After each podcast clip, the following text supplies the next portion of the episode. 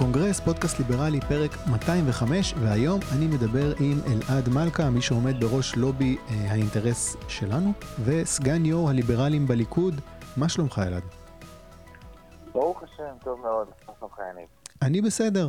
אה, אני רוצה להתחיל עם הליברלים אה, בליכוד. אני קצת נכנסתי לוויכוחים בפורומים של הקבוצה בפייסבוק. אה, הנושא זה היה בעיקר סביב אה, הלגליזציה אה, של הקנאביס, הצעת חוק של שרן השכל, הצליחה להעביר אותה בוועדת שרים לענייני חקיקה, הייתה אמורה לעלות להצבעה בכנסת, זה לא קרה, כי לא, היא לא צריכה להשיג רוב בגלל שרע"מ אמרו שהם לא יתמכו בזה. אבל אותי העסיקה התמיכה של החברי כנסת אה, אה, אה, מהליכוד, זאת אומרת, יותר נכון, התנגדות של חברי כנסת מהליכוד, הליכוד החליט לא לתמוך בהצעות, בהצעות חוק של קואליציה, אני מבין, זו זכותם. אני תהיתי אבל מה עמדת הליברלים בליכוד לגבי הצעת החוק, והאם הולכים לנסות להפעיל אה, איזשהו לחץ על חברי כנסת אה, לתמוך בחוק, או לפחות להימנע. זה לא קרה, אני אתמצת קצת את מה שהכעיס אותי בתגובה אחת בכל הדיונים האלה. לא של מישהו מההנהלה כמובן, אה, אבל אני חושב מישהו שמייצג איזושהי רוח שיש, נראה לי, בליברלים אה, בליכוד. הוא כותב, אני בעד לגליזציה ובעד שהליכוד יתנגד להצעה, יש להפיל את הקואליציה. בהמשך, כדי להיות הוגן, יונתן סורוצ'קין, אה, אני אציין שהוא פרסם פוסט בו הוא מגיב לוויכוחים האלה, הוא מזכיר את ההישגים של הקבוצה, אומר שכן, אה, לממשלה החדשה יש כמה רעיונות טובים, אבל הוא אומר שאנחנו לא, לא נתאבד פחות או יותר על להעביר את הרעיונות הטובים האלה. אחרי ההקדמה הארוכה הזאת, אלעד, תסביר לי, למה לא? מה, מה זה להתאבד? זאת אומרת, להשתמש בכוח שלך כקבוצה, שאומרים שיש כמה אלפי אה, מתפקדים. זה, כדי לקדם אג'נדה ליברלית, זה נקרא להתאבד? רגע, רגע נעשה סדר דבר אחרי דבר. Mm-hmm. כן, בתוך הליכוד היום הקולות, אה, וגם בתוך הליברלים בליכוד, mm-hmm. הקולות חצויים. זה גם היה פומבי לא מזמן, הפערים בין אמיר וייטמן לביני, למרות שעמדת התנועה בסוף הוכרעה, עמדת הקבוצה, נקרא לזה, הוכרעה אחרת ממה שאמיר כתב. אבל חלק ניכר מאנשי הליכוד, הליברלים בליכוד בפרט, נמצאים בגישה שבאה ואומרת, חברים, יש כאן ממשלה שהיא ממשלה רעה, אה, עוד לפני הנושאים הכלכליים, בנושאים הביטחוניים, שהם אה, מדיניות חוץ וביטחון, שהם גם בעיניי, אגב, כן, הם הרבה יותר משמעותיים מעצם קיומנו כאן מאשר אה, רווחת החיים ורמת העושר שלנו כאן, ולכן אנחנו רוצים שהממשלה לא תטופל, ואם האסטרטגיה היעילה ביותר בשביל זה היא אה, להפיל, היא להפיל כל הצעת חוק אה, של הקואליציה, אז זה מה שאנחנו רוצים שיעשו. אה. וזה קול בולט מאוד בליכוד וגם בליברלים בליכוד. אגב, עמדתי היא לא כזו. עמדתי היא לא כזו משני, משני טעמים. האחד, אני חושב שאת השאלה שהולכת להאריך זמן ובא לי שכן יהיו פה דברים טובים למדינה בזמן הזה, זה אחד.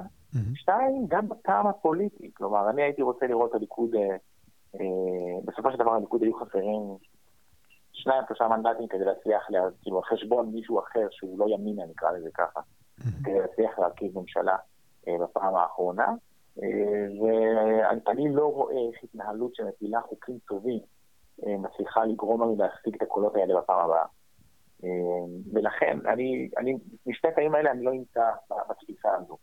אה, אני כן בעמדה שאנחנו צריכים לנסות לעבוד ולהגיע למצב, עכשיו, בתוך חוקי המשחק הפוליטיים, כן? בתוך חוקי המשחק הפוליטיים, אופוזיציה לא תבוא ותתייצב מיד לימינה של הקואליציה כדי להעביר חוקים. יש כך וכן פוליטי בדברים האלה. זה גם מה שקרה הפעם. כלומר, אני אה, נכנסתי לסיפור הזה של הלגליזציה. דיברתי גם עם מרכז האופוזיציה יריב לוין, וגם עם, אה, אה, לא יודע, עם כמדומני עשרה או אחד עשר ח"כים בתוך הליכוד, עם כולם דיברתי על סוגיה, וכולם הסבירו לי בצורה האמיתית ביותר, אומרים, אנחנו רוצים לתמוך בזה, א', יש לנו בעיה אחת, יש לנו את הסיפור של המשמעת האופוזיציונית, איך אנחנו פותרים את זה.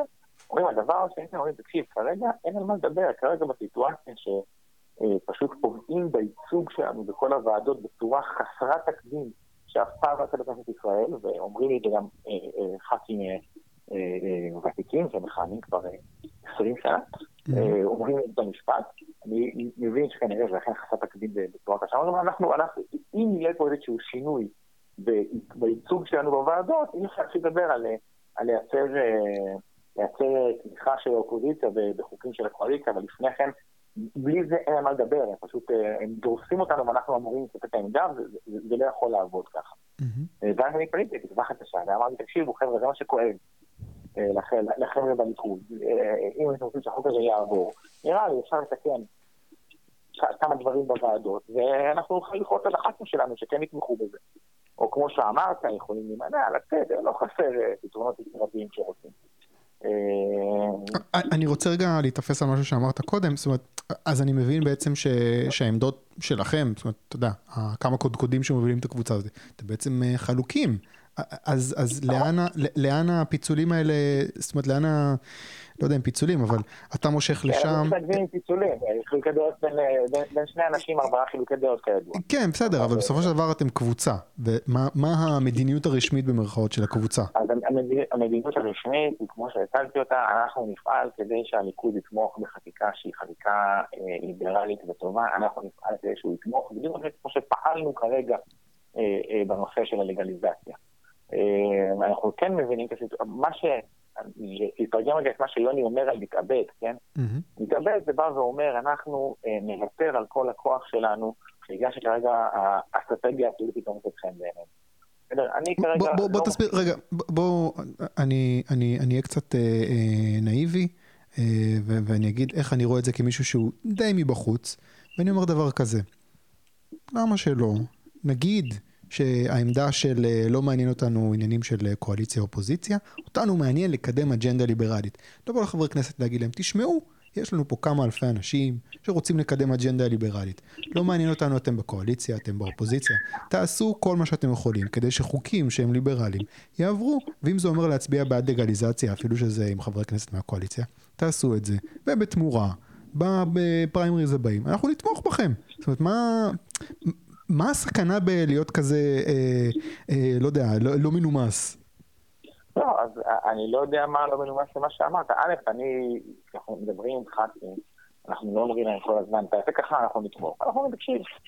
לא, בסדר, אתה יודע, אני אמרתי את זה ברע, כמובן, להציג את זה בדרך לא. יפה וזה, אבל למה זו לא הגישה? אבל זה מה שעשינו עכשיו. פנינו לח"כים, ביקשנו מהם לתמוך בהצעה הזאת, הדברנו למה חשוב, גם ניסינו לקדם פה מדיניות סיעתית של כל הסיעה בהקשר הזה. זה בדיוק מה שעשינו. לא הצלחנו.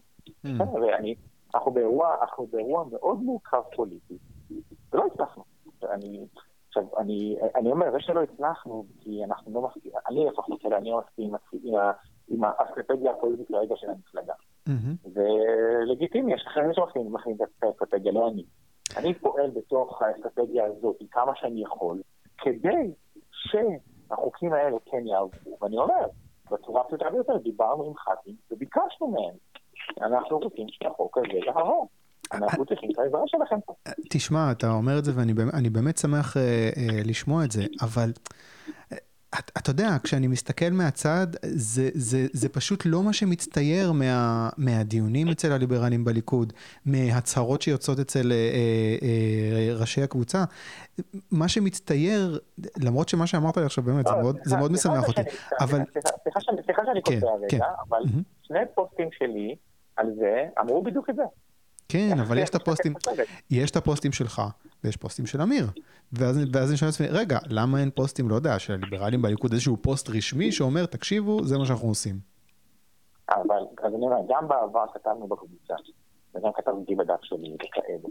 כן, אחרי שאמיר אמר את זה, שהיא שונה מזאת, שצריך להפעיל כל חוק שלהם וכולי. כתבתי את זה, וגם על דעתו של אמיר, גם כתבתי שזה על דעתו של אמיר. שאומנם ככה הוא חושב, אבל ההחלטה שלנו כקבוצה היא החלטה אחרת. אמרנו את זה בכל מקום אפשרי, זו התפיסה שלנו, זו האסטרטגיה שלנו, נכון, בתוך ה... נקרא לזה ההנהגה של התא של קבוצה, היו חילוקי דעות, אבל אנחנו ילדים גדולים, שגם כשאנחנו, יש לנו חילוקי דעות, אנחנו עושים את זה, בוא נקרא, אנחנו מכריעים ונתקדם, הכל בסדר. אה, אתה יכול לסמן לי אולי את הנקודות מחלוקת הבאות, זאת אומרת, את ה... אה, את הצמתים הבאים שבהם תידרש, אה, לא יודע, אה, תמיכה, הימנעות, התנגדות של הליכוד להצעות חוק שאתה יודע, אם הליכוד היה בקואליציה הוא היה שמח לתמוך בהן.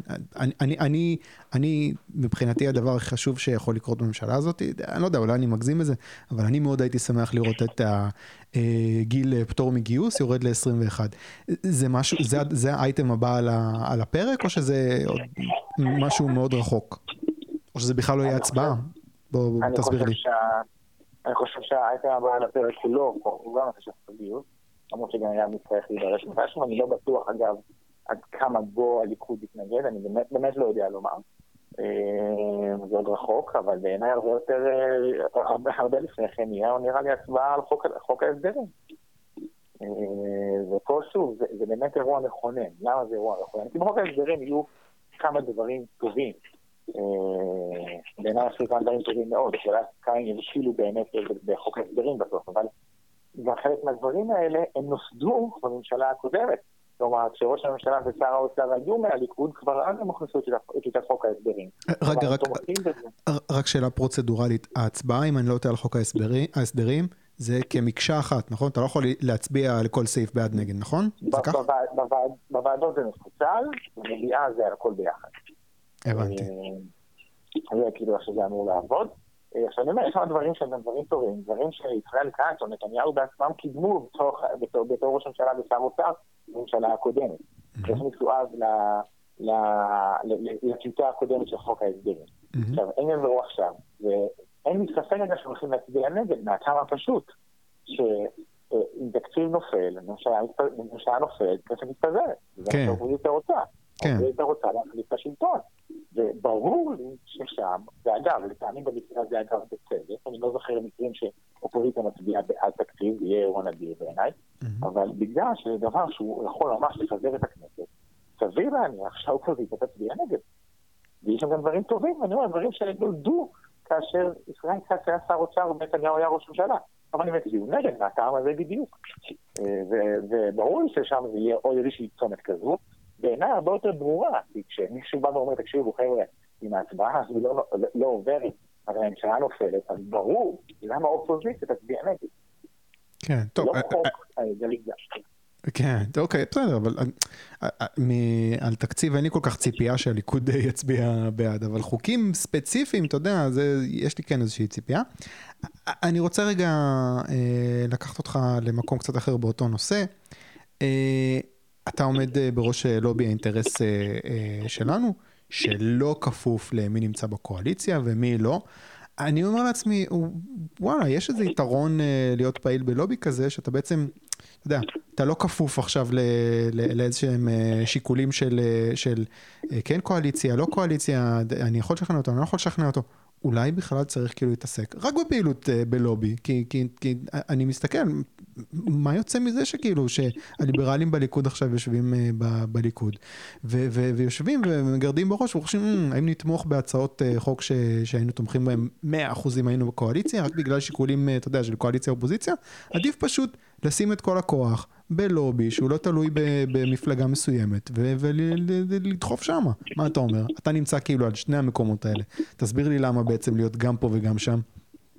אז אני באמת אומר, אחוז בזה, וגם מזה נעשה לך. אה, ואני אומר, תעניין גם בצורה הכי אמיתית של זה, תראה. אה, בתוך תהליך קבלת החלטות של חברי כנסת, שרים וכולי וכולי, יש המון המון המון שלבים. יש את שלב הידע המקצועי, יש את שלב הלחץ הציבורי, יש את, שלב התמריץ הפוליטי, יש את שלב השיח הציבורי, העמדות של, אה, של הדרגים המקצועיים בממשלה, יש המון המון המון שלבים. Mm-hmm. אני לא חושב שיש לנו כאנשים שרוצים לקדם פה אה, יותר שוק חופשי, יותר רווחה, יותר חירויות פרט, את הפריבילגיה לוותר על חלקים מהם. אני יכול לומר, תראי, אני, אני מסתובב בכנסת, ישבתי לא מזמן עם אחד הגורמים בממשלה החדשה, וספרנו ביחד, והגענו למסקנה שיש בכנסת ישראל 11 אנשים שמבינים שוק חופשי בצורה אמיתית. עזוב כאן הם תומכים בו עד הסוף, אבל הם מבינים שוק חופשי בצורה אמיתית, יש בערך 11 חברי כנסת כאלה. Mm-hmm. אז האם אנחנו יכולים, כאנשים פעילים בקהילה הליברלית, שרוצים פה יותר שוק חופשי, רוצים פה יותר רווחה כלכלית, יותר חירויות פרט. האם אנחנו יכולים להרשות לעצמנו אה, אשכרה להפקיר חלק ממערכת, ממערך השיקולים של מקבלי ההחלטות שהם מקבלים אותו? אני לא חושב. עכשיו, אני היום עובד, אה, מבחינתי מנסה לפעול, גם עם אנשים שהם בתוך הקהילה הליברלית אה, ביש עתיד, כדי להשפיע על השרים והח"כים שלהם, וגם עם אנשים כאלה בימינה, וגם עם תקווה חדשה. וככה צריך לעבוד, וזה בסדר גמור. הלוואי והיינו רואים את זה שתעשה פעולה גם בין תאים פוליטיים ליברליים במפלגות השונות, אבל גם לפני שמגיעים לשם, ברור שאנחנו צריכים להיות שם גם בשלב הלחץ הציבורי, ולייצר אייטמים בתקשורת, ודעת קהל, וידע מקצועי וכו', כל הדברים האלה צריכים לקרות גם שם, וגם להיות במקום שבו יש תמריץ פוליטי בתוך המפלגות. עכשיו, בהקשר הזה, אין המון מפלגות פריימריז אה, שיש להן הרבה מאוד השפעה, ולכן בליכוד זה יחסית מאוד מאוד מאוד אה, חזק ודומיננטי, כמפלגת שלטון הרבה מאוד שנים, כמפלגה גדולה בכנסת, וכמפלגה שיש בפריימריז פתוחים. אבל זה בעיניי נכון לפעילות בתוך כל המפלגות. אוקיי, אה, אם כבר נגענו בעניין הזה של הלובי, לא באינטרס שלנו, אני תומך, אני ממליץ גם לכם אה, אה, להצטרף אה, ולתמוך בפעילות של הלובי. אה, אולי תעדכן אותנו בפעולות שלכם בחודשים האחרונים, איך אתם פועלים כדי לקדם את היוזמות החיוביות שנגיד יש עכשיו בממשלה הזאת.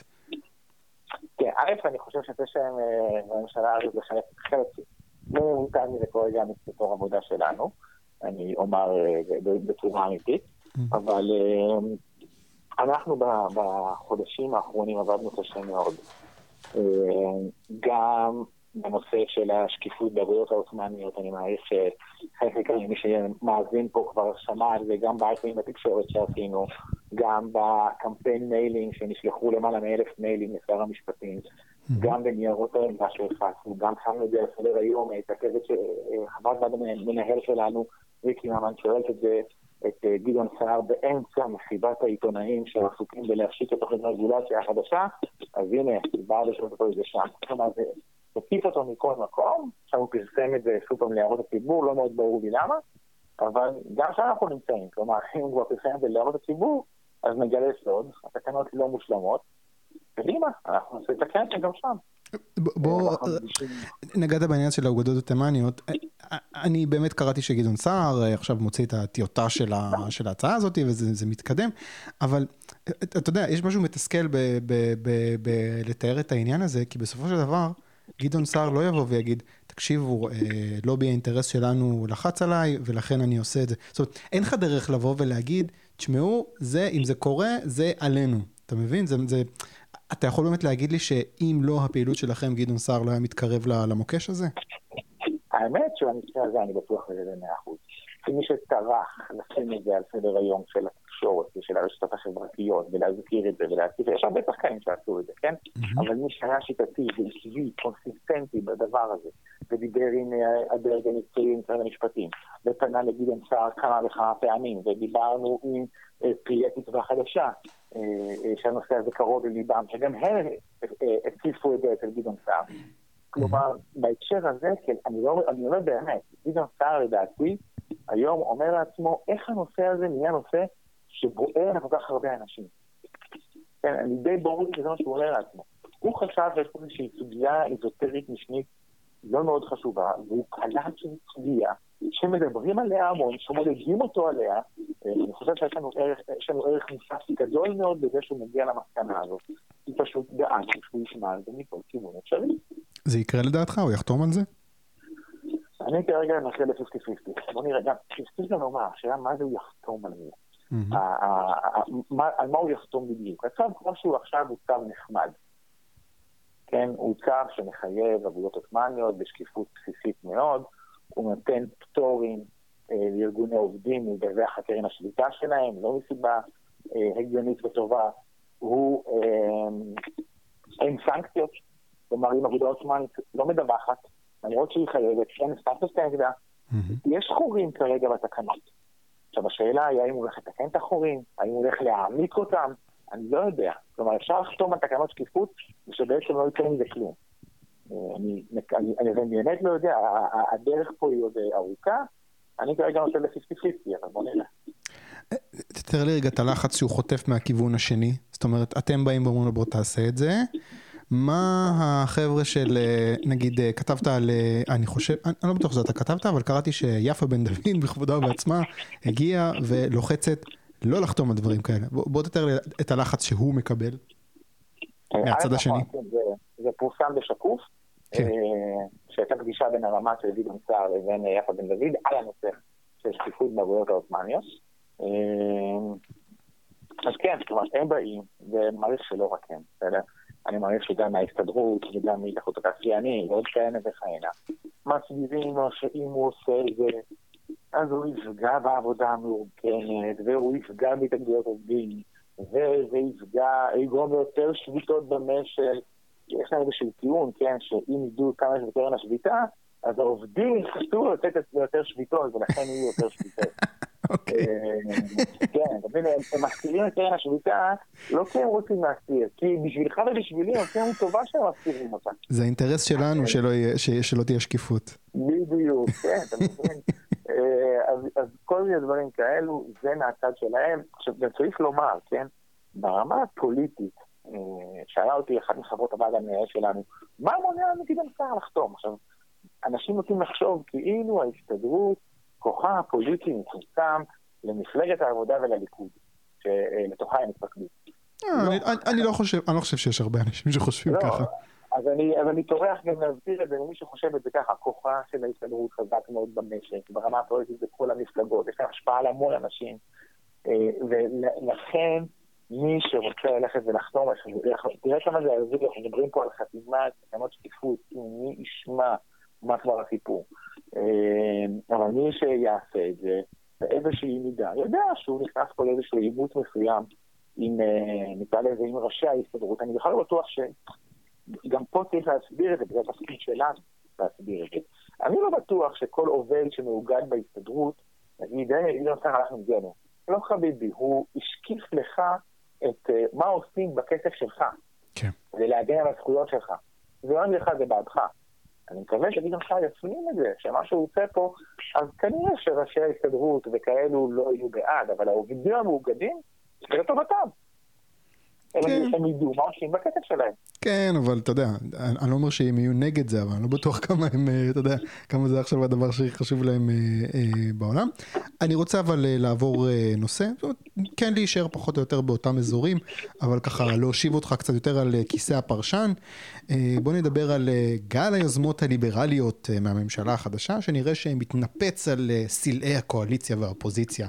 אז אם בתחילת השבוע היינו אופטימיים בביצה הקטנה הליברלית אה, שלנו בנוגע ליוזמות של ליברמן, וחוק ההסדרים שכלל כמה סעיפים מבטיחים, לאט לאט נראה שזה הולך ומתפורר. זאת אומרת, ליברמן דוחה את היוזמה שלו לקצץ בסבסוד אה, מעונות לתלמידי ישיבות. הוא גם מוותר על היוזמה שלו להכיל אגרות גודש בגוש דן בגלל התנגדות של מרב מיכאלי, שרת התחבורה.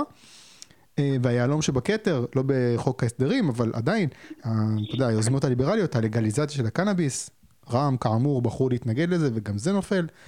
אני רוצה שננסה להמר, מה כן ליברמן רוצה ויצליח להעביר במסגרת חוק ההסדרים להערכתך, ש- שככה יקרוץ ל- לליברלים? אז קודם כל צריך לומר, התהליך שאנחנו רואים עכשיו הוא תהליך טבעי, כלומר, אה, אה, אני, טיפה ירדתי אה, על התקשורת הישראלית שחגגה את חוק ההסדרים הזה, בשיטה ש... שיטה שעוד לא הופצה, המצגת שהופצה, נקרא לזה ככה אפילו, mm-hmm. לציבור הרחב, כיוון שבאמת, באמת, באמת, אין בה כמעט שום דבר חדש. כל הדברים שהיו שם, הופיע, כמעט כולם הופיעו או בטיסה הקודמת או אחת לפניה, אה, ובסוף לא זכו למימוש. בפעם האחרונה כי בסוף לא אישרו תקציב, והפעם שלפני כן כי במעלה הדרך פוליטיקאים התנגדו ל-1, 2, 3. עכשיו מה שקרה בממשלה הזו זה שקמה הממשלה, מהר מאוד צריך להעביר תקציב. משרד האוצר, אה, מה שנקרא, שם את כל החלומות שלו, כמעט את כולם, אה, על הנייר, כנראה שליברמן זרם איתנו על, על הרבה מאוד מהלכים. אה, ועכשיו זה מגיע גם לדרג הפוליטי, והדרג הפוליטי אומר, רגע, רגע, מה, מה, מה, מה קורה פה? מאיפה הבאתם את זה?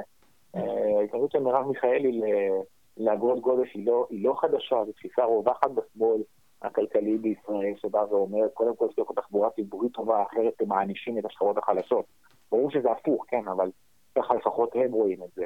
אה, אז אני, אני אומר, התהליך הוא תהליך אה, אה, טבעי ופשוט, וצריך לקחת אותו בתוך, הפרופורציה הזאת.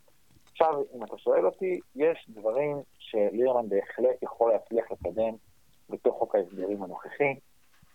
האחד גם שהתבשרנו עליו היום בצורה משמעותית מאוד, וזה הנושא של ההקלות על היבוא מוצרים לישראל. בגדול פורסמה היום אחר הצהריים, פורסמה רפורמה, אני, לא זוכר רפורמה נרחבת כזו בתקינה של יבוא מוצרים לישראל כמו זה שמוצעת עכשיו. בוא נאמר את זה ככה, אם הרפורמה הזו תעבור, זה Game Changer משמעותי מאוד. אנחנו מדברים על מעבר לתקן בינלאומי לא רק במכון התקנים. כלומר, כל תחום שאתה יכול לחשוב עליו שיש עליו תקינה, אנחנו נעבור לתקן אירופאי או אה, אמריקאי. כלומר, גם בעולם הבריאות, גם בעולם התמרוקים, אה, גם דברים שאין עליהם תקן במכון התקנים. אבל יש איזשהו רגולטור שבודק את זה. אה, ואם המוצר שלי, אה, מוצר מזון שלי או מוצר אחר שלי, או נמכר ב, ב, ב, באירופה, משווק באירופה, אה, ויש לו אישור רפואי להימכר, נקרא לזה בריאותי, סליחה, להימכר באירופה, זה גם יאושר אוטומטית בישראל. פלוס מעבר להצהרות יבואן ודברים שכאלו. עכשיו, החידוש הגדול בעיניי היום לא היה ליברמן. היום החידוש הגדול היה שגם אורנה ברביבאי, שרת הכלכלה, הייתה חתומה על ההודעה הזו. אה, וזה כבר, כבר משמעותי. כלומר, זה כבר בא ואומר, זה לא האירוע של אגרות הגודש שבא ליברמן ואומר, ואז אה, מרב מיכאלי אומרת לו לא. אה, זה כבר שני השרים שרלוונטיים גם עולים על התחום. גם שרת הכלכלה, שמשרד הכלכלה לאורך השנים היה יותר נוקשה בהקלות על יבוא מאשר משרד האוצר. שניהם חתומים על זה, וזה באמת דרמה גדולה בעיניים שלי, וזה באמת יכול להיות חוק ש... גם אם לא כולו, אבל אם החלקים החשובים בו ימומשו, אה, זו אכן תהיה דרמה גדולה מאוד. אה, אני חושב שגם, אה, יש היום רמזים ככה שכבר נזרקו מכיוון ליברמן, שעל ענף החקלאות, ואני לא יכול לומר עוד המון, אבל גם בענף החקלאות, אני חושב שיכולה להיות פה רפורמה טובה. פה בהקשר הזה ליברמן בערך צריך להסכים עם עצמו, כי שר החקלאות זה עודד פורר. אה, מהעשייה שלו, אז אם הם מביאים חבילה ביחד מגובשת, אין סיבה שזה לא יעבור, אה, אלא אם כן שוב תהיה פה איזושהי התקוממות עצומה מצד חלקים בתוך הקואליציה. אה, אז אני חושב, הדברים האלה, תוסיף לזה אגב, בדברים של התחבורה היו עוד דברים טובים. יש שם סוג של תחבורה שיתופית בתנאי שהיא חכמה. אני לא מבין למה רק חכמה, אבל בסדר. אה, אבל, אה, אבל זה גם טוב, אה, או, ביטול תשלום בהיסעים, כלומר קווי, אוטובוס פרטיים שיוכלו לנסוע שוב, גם הם רק, עם תחבורה חכמה. אז זה דברים חיוביים שיכולים לקרות. רשות מטרופולין בתל אביב זה דבר מאוד חיובי שיכול לקרות. צעד שהוא בעיניי לא מאוד דרמטי, אה, מדובר על להעביר את, אה, להפסיק את הפיקוח מחירים על מחירי החנייה, או יותר נכון להפוך את המחיר מקסימום להיות מחיר מינימום, ולאפשר לרשויות מקומיות לקבוע מה שהן אה, רוצות כתעריף חנייה, mm-hmm. וגם כן, אמרו משהו שאמרו לתמחר יותר נכון את מחירי חנייה ברחוב, ולהקל על העומק בכבישים.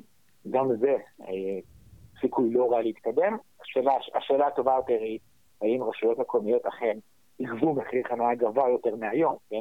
אנחנו לא, אי אפשר לדעת כרגע. אה, נראה לי, אתה יודע, תל אביב תתחיל וכולם קצת יישרו קו לפי זה. אני מעריך שהמהלך בהרבה מאוד רשויות מקומיות יהיה, אנחנו ניתן פטור מתשלום אה, ארנונה לתושבים שלנו וניקח הרבה מאוד ממי שנגיע מבחוץ. פטור אה, חניה. כן, סליחה, אמרתי, נכון, פטור חניה. לפחות בתל אביב, ירושלים, ראשון, פתח תקווה, בני ברק, זה ערים שיש להם מה להרוויח מהלך כזה. אוקיי, אה, זרקת ארנונה, אני אנצל את זה בשביל אה, לעשות ככה מעבר. אה, אחת היוזמות של ליברמן להעלות את תשלום הארנונה ברשויות המקומיות על חשבון הורדת תשלום הארנונה של עסקים. ברור שלטווח הארוך, אני לא בטוח שיש ויכוח שזה, שזה צעד חכם, להפוך את בניית דיור למגורים למשהו שפחות, ואולי אפילו בכלל לא, גירעוני עבור העירייה, לייצר איזשהו תמריץ עבור העירייה, לאפשר יותר בנייה למגורים. אתה כתבת אבל פוסט בטוויטר שקורא לליברלים לעשות חישוב מסלול מחדש ליח"צ שהם עושים. ליברלים תימנעו מלתמוך ביוזמות כאלה שקשה למכור לציבור שרואה רק את הנזק המיידי של אגרות גודש או התייקרות ארנונה. השאלה שלי, אוקיי, אז מתי כן מקדמים אה, מהלכים כאלה? כשהציבור יהיה יותר בשל אה, לליברליזם? אני לא רואה את זה קורה בזמן הקרוב. לא, א', לא אמרתי לי לתמוך, אמרתי שצריכים לחשוב איך עושים את היחס של זה בצורה יותר נכונה, אבל אוקיי. אני אגיד אצלי. בסופו של דבר, אם מסתכלים על מובילי דעת הקהל הליברליים בשבועות האחרונים, אז ממה אנשים מאוד מאוד שמחים? מעלים ארנונה למגורים, מס על אגרות גודש, ושכחתי מה הדבר השלישי כבר שציינתי שם. אה, אז אנחנו כל הזמן באים ואומרים לאנשים, כן, חברים, אנחנו אה, אה, יודעים להוביל את יוקר המחיה, שוק חופשי, יעזור לכם לגמור את החודש בצורה יותר טובה וכולי וכולי, ואז מגיע הבן הממוצע, רואה מה מובילי הדקה הליברליים נורא מתלהבים, מייקר, מייקר, מייקר, מייקר. מה? יש כאן משהו שלא עובר מעבר לאנשים המעורבים. עכשיו, אתה שואל אותי איך אתם אמורים להעביר את זה? אנחנו עכשיו לצורך העניין, כאשר מדברים, מדברים עדיין על אגרות הגודש, אנחנו אומרים חברים, אגרות גודש זה דבר חיובי מאוד. כאשר אנחנו דואגים שנטל המס לא יעלה, אנחנו uh, מציעים להפחית כנגד זה את מס הקנייה של רכבים, כדי שיהיה לנו רכבים יותר חדישים, יותר בטיחותיים, פחות מזהמים בכבישים. לחילופין, משרד האוצר בעבר הציע לקחת אגרות גודש ובתמורה להפחית את, אה, את האגרה השנתית על הרכב. נראה לי, ש, אה, נראה לי שכרגע הם אה, רואים בזה נטו כמקור הכנסה, הם בכלל לא בונים. זה, זה, זה, זה נכון, ולכן זו בעיה. כלומר, בהקשר הזה צריך לבוא ולהסתכל ולהסביר למה זו בעיה. אתה שואל אותי גם על השינוי בארנונה, כמה אנשים מבינים את הנזק שנוצר היום כתוצאה מהפער בין ארנונה למגורים לארנונה לעסקים במדינת ישראל. לא הרבה אנשים מבינים אותו. עכשיו, מעבר לזה אני אבוא ואומר, אני לא בטוח שהשינוי שמוצע כרגע יצליח באמת לפתור את אה, משבר מחירי הדיור. אה, אולי זה מה שנקרא ימתן את העלייה בשנים הקרובות, אבל לא הרבה מעבר לזה. אה, ולכן אני אישית לא, כמו שאמרת לעצמך מקודם, ארנונה היא לא מס חכם לרשויות מקומיות. הרי רשות מקומית, העלויות שלה הן קודם כל לפי מספר תושבים, אחרי זה לפי קילומטר, אה, אחרי זה לפי מטר רבוע לא בנוי, ורק אחרי זה לפי מטר רבוע בנוי. אז איך אנחנו ממסים לפי מטר רבוע בנוי? בואו נעבור בצורה יותר חכמה. יש דרכים אחרות נבונות יותר לעבוד בדברים האלה. כן, אה, לאפשר לרשויות מקומיות לקבוע בעצמן, לצורך העניין, אם הן רוצות להטיל יותר מס הכנסה, מע"מ, מס קנייה או מס תייר, אה, לדוגמה, או מס חברות, אה, בשטח שלהם. אנחנו נייצר תחרות בין הרשויות המקומיות, על אופי המס, על הגובה שלו וכולי וכולי, בעולם של מחוץ לישראל זה מייצר דברים מאוד מעניינים, ולמקומות שונים למנף יתרונות יחסיים שונים. אז אם אנחנו הולכים לרפורמה דרמטית, אז בואו ניקח אותה לאן שהיא צריכה באמת להגיע, לאזורים האלה. אה, לא רק להגיד, הנה, אנחנו אה, אה, ניקח מכם יותר כספים, אבל זה באמת, בעצם זה כדאי לכם, כי מחירי הדירות ירדו או שהגודש בעסקים ירד. צריך לעשות את זה בצורה יותר חכמה, יותר מסודרת, שדואגת שנטל המס לא יעלה מצד אחד, וגם שנרוויח מזה שמתמחרים נכון, מה שנקרא נרוויח את העושר התמחור הנכון של כל הדברים האלה. אוקיי, כן, זה נקודה למחשבה ליח"צ. אני רוצה לדבר איתך על אה, איזשהו נושא שהוא קצת אה, בשוליים, אבל אתה העלית אותו. נושא של התאגדות העוזרים הפרלמנטריים. אתה מסתובב בכנסת, אז אתה עקבת מקרוב, בוא, בוא תספר לי בכלל מה היה שם, כי זה משהו שאתה לגמרי, לגמרי רק אתה דחפת את זה ולא דובר, מה היה שם, למה זה מעניין אותנו. כן, אני הולך לכתוב את זה טיפה יותר, אבל זה, זה בעיניי אירוע דרמטי, אירוע דרמטי, וזה שאף אחד לא כתב על זה בעיתונות הממסדית, זה, זה בעיניי מאוד חבל. אה, אבל בצורה הפשוטה, אני יושב, מי שמכיר את הכנסת עובדת, אז אה, המזרון החלבי זה המקום לסגור בו את כולם, אני יושב שם בפגישה עם כמה אנשים, פתאום אומרים לי כמה מהיועצים הפרלמנטריים, יש עכשיו אה, כינוס של היועצים של סיעת הליכוד, אומרת לי את התודעה האם מתאגדים או לא מתאגדים בהסתדרות. מה? התחלתי להבין מה קורה. מסתבר שמהר מאוד קבעו הצבעה, שזה אגב צריך לומר לשבחם, זה יפה שיש הצבעה, בדרך כלל כאשר רוצים להתאגד, פשוט מחתימים שליש מהאנשים הנשמח להתאגדות, וזהו, יש ארגון יציב.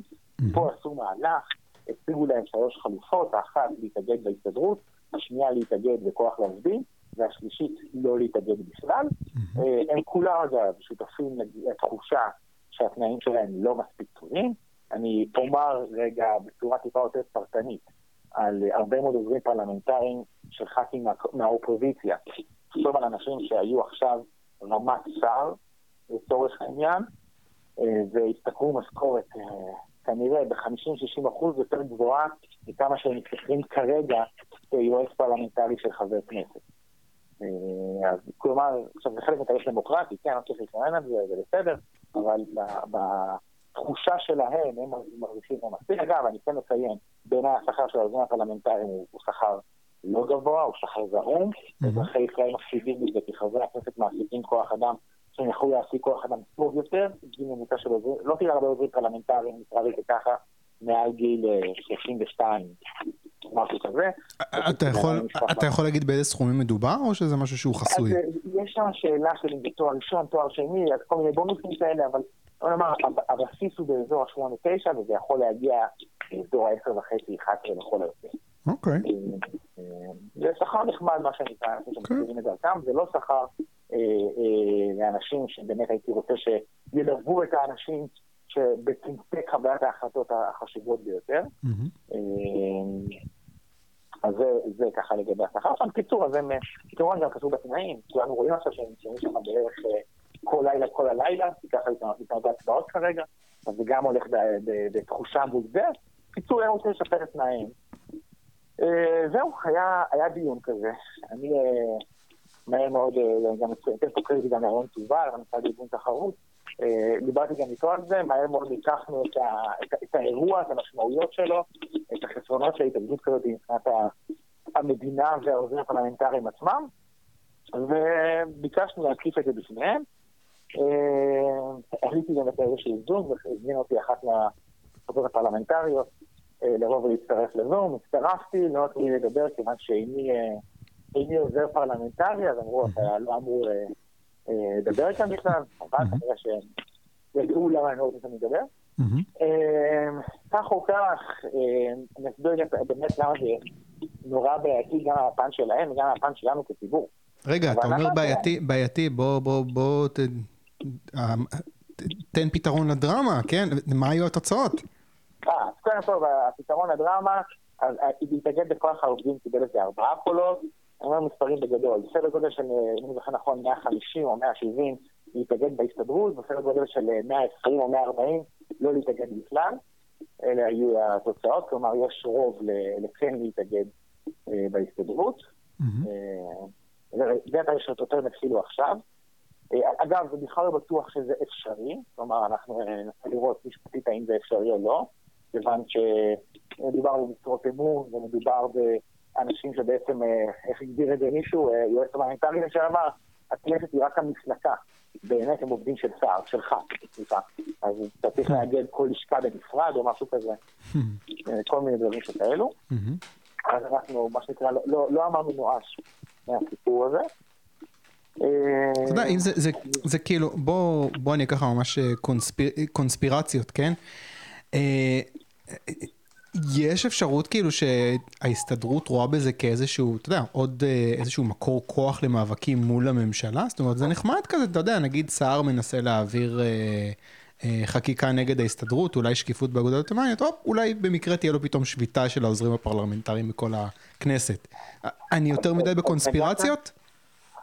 אני חושב שאתה בכלל בקונספירציות, אתה רק מרחיק לכת. כלומר, הם לא צריכים שהעוזר של, של חבר הכנסת יאיים עליו בשביתה לאור האירוע הזה. אבל הם כן יכולים להיות במצב שרגע, פתאום אומר לעצמו העוזר הפרלמנטרי, רגע, אני מאוגד בהסתדרות, החוק הזה רע להסתדרות, החוק הזה טוב לי או רע לי? אז בוא באמת, פתחת את העניין הזה של טוב לי או רע לי. בוא, אני רוצה רגע להיכנס לנקודת מבט של העוזר הפרלמנטרי. אולי, אתה יודע, אנחנו כאילו רואים את ההסתדרות כגוף מאוד בעייתי, אולי מנקודת מבט של העובד, הוא אומר לעצמו, וואלה, זאת הדרך שלי להשיג תנאים יותר טובים. מה תגיד לו עכשיו? שתתחיל להסביר לו כמה ההסתדרות זה ארגון שהוא לא טוב למשק? הוא רוצה תנאים יותר טובים, וההסתדרות ייתנו לו את זה, לא? א', אני לא בטוח שהם ייתנו לו את זה, כי מי שקובע את התנאים זה איזושהי ועדה ציבורית, זה לא... זה לא שיש להם איזשהו מעסיק קלאסי, יש ועדה ציבורית, והיא יושבת וקובעת מה התנאים שאמורים להרוויח העוזרים הפרלמנטריים. עכשיו, אני אמרתי לעוזרים הפרלמנטריים, לכל ח"כ יש שלושה עוזרים. רק להם שזה אומר שאם כל שלושה מהם משכנעים ח"כ אחד, אז בעצם הם יכולים להעביר הצעת חוק שתעבור פה אחד בכנסת לשיפור התנאים שלהם. כאילו, אם יש מישהו במדינת ישראל שלא צריך את ההסתדרות, זו החבורה הזו. Hmm. בצורה הכי אמיתית שלה. הם, אם הם יעבדו חכם ונכון, וישכנעו בצדקת דרכם את מקבלי ההחלטות, והם הכי קרובים אליהם, ויודעים הכי טוב איך לשכנע אותם, מה משפיע עליהם. אגב, אני שמעתי שרים וח"כים למיניהם, שבעצמם באו ואמרו לי, אני לא מוכן לשמוע אה, אה, שככה מרוויחים העוזרים הפרלמנטריים שלי, אני לא יכול לדרוש מהם את העבודה שאני דורש מהם כאשר אני יודע מה השכר שהם מקבלים. אני מתכוון להילחם על זה. כן, אבל... אתה יודע איך זה, תמיד, תמיד אה, אתה מעדיף שיהיה לך איזשהו סוכן במרכאות שיעשה בשבילך את העבודה המלוכלכת הזאת של לבקש יותר כסף, מאשר עכשיו, אתה יודע, לבוא לבוס ולבקש העלה. בסך הכל זה קשה לבוא לבוס ולבקש העלה. לא אין הבוס. אין הבוס. בסוף עם העוזרים הפרלמנטריים, כל אחד סוגר את זה עם הבוס שלו, עם, הח"כ שלו, הם כותבים לעצמם את ההצעה ומה שאמור להיות בה, הם מביאים את זה למה שנקרא, הוא נוגע פה בדברים האלה, נכון? הם מגישים את זה למליאה, הם מגישים את זה לוועדות, הם מכינים את זה, הם עושים את זה גם ככה. הם צריכים לדבר עם הבוס שלהם, שיצביע בעד, זה הכל. די פשוט. אה, באמת אני אומר שזה די פשוט בהקשר הזה. אגב, הבוס שלהם, גם מה אכפת לו? זה לא שהוא משלם על זה. אתה ואני יש לנו כספי המיסים שלנו. Mm, כן, אבל אתה יודע, אתה תמיד, כשאתה מעלה הצעות חוק כאלה של לשפר את התנאים של העובדים שלך, אתה לא יודע איפה זה יפגע בך, אתה יודע, איפה תחטוף על זה מכיוון איזה עיתונאי שייקח את זה ויעשה מזה משהו, זה גם שיקול. בסדר, אז יכתבו פעמיים בדמטו נגד זה. כאילו שכשאני אעלו בשביתה, לא נגד. אוקיי, הזכרת את דה-מרקר, אני אעבור לנושא האחרון שלנו ככה לפני המלצת תרבות. אה, אני נתתי את הכותרת של אה, שנאה וקנאה בטיסה לחלל של אה, ריצ'רד ברנסון. נושא אחר לגמרי, אנחנו יוצאים מהכנסת, אנחנו יוצאים מישראל. ריצ'רד ברנסון המריא לחלל במה שנראה שיהיה קו טיסות מסחריות ראשון. תיירות לחלל, דבר נהדר, מי יודע לאן זה יוביל. איך מסקרים את זה בדה מרקר? כתבה של דפנה מאור, שממש, לא נעים להשתמש במילים כאלה, אבל רוויה בשנאה ובבוז, אני מצטט, ממורמי החלל וערימות הכסף שלו, 250 אלף דולר לטיסה חסרת תועלת, מזהמת ומסוכנת, אולי נראה לברנסון כמחיר עממי, סגור ציטוט. היא מזכירה שטיסה לחלל לא תורמת להתחממות הגלובלית, כאילו שטיסות של נאס"א לא תורמות. אה, היא זורקת פנימה גם את העניין הזה של הפערים בין העניים והעשירים, הקורונה, הכל כדי להפוך את האירוע המשמח הזה באמת, להפך ממה שהוא. אה, אני מצטער להרוס, לדעתי זה דבר נהדר. כאילו כן, היום זה עולה רבע מיליון דולר, אבל תמיד כשמוצרים חדשים מגיעים לשוק, העשירים הם הראשונים שקונים, מסבסדים בעצם את, את ההפיכה, את התהליך הזה של ההפיכה של המוצר הזה לזול יותר. ובאופן כללי הם דיברו כאילו איזה עולם אה, נורא אנחנו נמצאים בו, סליחה, אנחנו חיים בעולם, בתקופה שתוחלת החיים, ואחוז האנשים שחיים מעל קו העוני, נדבר על עוני אבסולוטי, המצב הכי טוב בהיסטוריה. ובאמת, אתה יודע, ככה אם אני מסתכל על עיתון דה מרקר, קצת מאכזב אותי מה שקורה לדה מרקר, למרות שאף פעם, אני מודה, אף פעם לא חשבתי שזה כאילו, אתה יודע, איזשהו אה, אה, מגדל על הגבעה שמאותת אה, לכולנו על איך צריך לסקר כלכלה. מדי פעם יש שם כתבות טובות, אבל הוא לאט לאט משלים איזושהי מטמורפוזה לעיתון פשוט של שנאת עשירים, קידום יוזמות דרקוניות כמו איסור על מכירת מזון לא בריא. עיתונות כלכלית, מפריע לך שהיא הופכת ככה להיות, אה, אני אגיד, פרוגרסיבית כל כך במובן הרע של המילה?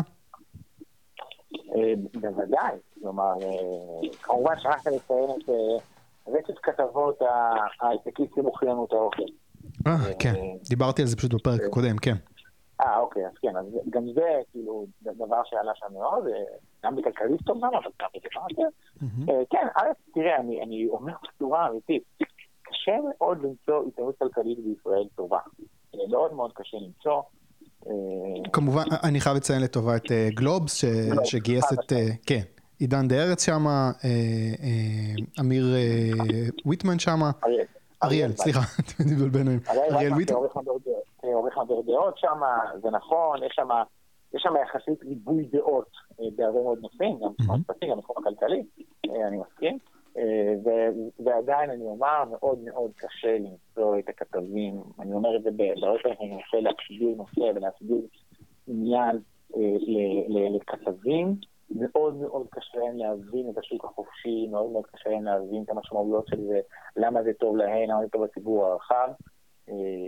אבל, אבל לא, מה שנקרא, לא אומרים נואש. ואני אגיד רגע בצורה האמיתית, כאילו, אפשר לבדוק כמה מהכתבים הכלכליים בישראל מחזיקים בתואר כלכלי. מחזיקים מה? בתואר כלכלי. אוקיי. זהו, פשוט. היו כמה כתבים שעבדתי אולם הרבה. בנושאי צרכנות, דווקא לא מלמטה בהקשר הזה. בנושאי צרכנות, ואני מדבר איתם, ומה שנקרא, אני, אני מציע להם איזשהו רעיון לאייטם, אני שומע שכנראה מועצת החלב, או לא זוכר מי זה היה, או זכות העיקרים, דיברה איתם מהצד השני. עכשיו, הם אומרים לי טיעונים, שכל מי שלמד מיקרו-מקרו, אומר לעצמו, זה שטויות. שטויות ומתגמניות מה שהם אמרו לך. אבל אני מנסה להסביר ולהסביר ולהסביר ולהסביר. לא הבנתי. מתי שלא נכנסתי? עשיתי על הביו של אותו כתב פעם, מה קורה? ראיתי את הרקע. לא קשור לכלכלה, אני לא זוכר אם זה היה אומנות, תרבות או עיצוב, לא זוכר. אבל אני מעריך כל מקצוע שאדם לומד. באמת אני אומר, כתב כלכלי, בלי הבנה כלכלית, זה קצת מביך. בצורה האמיתית של זה. תשמע, אז אני אגיד את הדבר הברור מאליו. לא מרוויחים הרבה כסף בלהיות עיתונאי בדה מרקר. בן אדם עם תואר בכלכלה לא ילך לכתוב בדה מרקר, מה לעשות? יכול מאוד להיות, אבל אני רגע אגלה סוד. יש גם אנשים שלמדו כלכלה, ולא מרוויחים הון בחברות פרטיות או ב... לא יודע, או בבורסה. יש לא מעט סטיינים שמשתכרים שכר סביר פלוס מינוס. אה, או אנשים שחסר את זה כקריירה ראשונה, כתפקיד ראשון, אני חושב שצומחים למשהו שהוא מעבר לזה, גם זה לא חסר.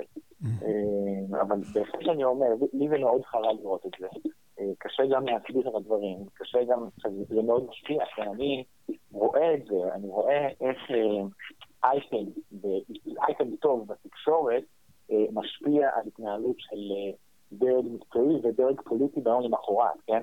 אגב, זה די מובהק, אתה רוצה להשפיע על הפוליטיקאים, תלך לישראל היום וידיעות אחרונות. אתה רוצה להשפיע על דרג מקצועי, תלך לגלובס ו TheMarker. אבל, אה, אבל זה, ממש רואים את זה. יש שם אייטם טוב שעשוי היטב. אתה רואה שדברים במשרד זזים בהתאם לזה.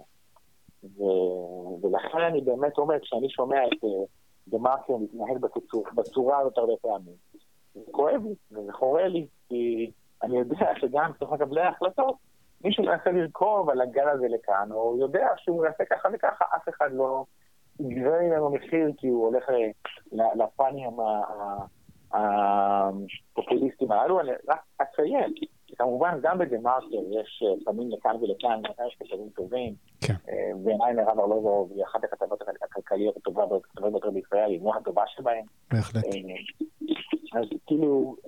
יש יציאות טובות. ביקורת, צריך, צריך, צריך לומר שכאילו לא, לא, לא הכל שחור גם כן. במדינה. הם עוד, הם עוד לא לגמרי בדארק סייד. אה, אני אנצל את ההזדמנות אה, גם לחזק את ידיהם של אה, החברים בגלובס. תמשיכו ככה, כל הכבוד לכם. דבר אחרון, המלצת תרבות, ספר, סרט, פודקאסט, אירוע שאתה רוצה להמליץ עליו. אם לא חשבת על משהו, קח דקה, כי אני רוצה להמליץ קודם על משהו. איזוטרי, אבל שעשה לי ממש טוב לפני כמה ימים, סרט תיעודי על ה-making of אה, של הסיפור שלו נגמר, שהוא בעצמו סרט נהדר שהיה פרויקט גרמני מסתבר בכלל. אה, אחלה דוקו עם כל מיני סיפורים קטנים, מאחורי היצירה של הסרט הזה, כמו למשל הסופר מיכאל אנדה, שהסרט הזה מבוסס על הספר שלו, הוא מסתבר ניסה בכלל למנוע את צילום הסרט, כי הוא לא אהב איך שהם uh, עשו את הסוף שם, uh, איך הם הצליחו לגרום לסוס לעמוד בס... בשקט בזמן שהוא טבע בסצנה החרוטה בזיכרון של מי שראה את הסרט הזה, הסצנה בביצה, איך גרמו לסוס, גרמו לסוס uh, לטבוע בביצה בלי שהוא יזוז, מאוד מעניין. Uh, האתגר הטכני של ההפעלה של הבובות הפסיכיות שהיו שם, איך לעשות אפקטים של שמיים של סוף העולם, כשאני מזכיר, זה סרט מתחילת שנות ה-80, אין גרפיקה ממוחשבת, מאוד מעניין, אחלה סרט, וקוראים לזה Reimagining the Never Ending Story ביוטיוב, אני אשים קישור לזה בשרשור בפייסבוק של הפרק. עכשיו בוא תגיד לי אלעד, מה ההמלצה שלך? אז ההמלצה שלי היא הפעם תהיה סוג של הרצאת TED קצרה. אה, הרצאה שניתנה בכנס של התחומים שלנו, של האינטרס שלנו, זה נמצא גם בעמוד היוטיוב שלנו וגם בפייסבוק שלנו. אה, הרצאה של טל לוריה. אה, טל לוריה הוא מורה, ויש לו את הבלוג שנקרא יומנו של מורה. והוא עסוק בלספר מתוך החיים היומיומיים שלו בבלוג, אני מספר כל הזמן איך נקרא לזה הקיבעון של משרד החינוך, שהכל נקבע מלמעלה, וכוחם של ההסתדרות וארגון המורים, קיבוע מעמדם של המורים החזקים, והחשת המורים הוותיקים, סליחה, והחשת המורים החדשים, והתמריצים לבינוניות וכולי וכולי, איך זה משפיע עליו ועל התלמידים שלו ביומיום. אז הוא גם הביא הרצאה TED בנושא הזה בכנס שלנו. הרצאה בעיניי ממש שבע דקות חזקות, טובות ויפות, שממחישות איך הריכוזיות הפדגוגית בישראל, איך ארגוני המורים הם פשוט מונעים מהילדים שלנו חינוך טוב, ומונעים מהמורים ללמד, ומהתלמידים ללמוד, אני אעשה את זה כך, בצורה הטובה ביותר. וזה מגיע מבפנים, מתוך הניסיון של אותו מורה, שווה בעיניי להתחיל. אוקיי, אז יש לנו הרצאת TED מתוך עמוד האינטרס שלנו, של טל לוריה, יומנו של אה, מורה, אני אשים לזה קישור בפייסבוק. אלעד מלכה, תודה רבה. תודה רבה. תודה רבה לאלעד מלכה, ואנחנו ניפגש בעוד שבועיים עם עוד ליברל.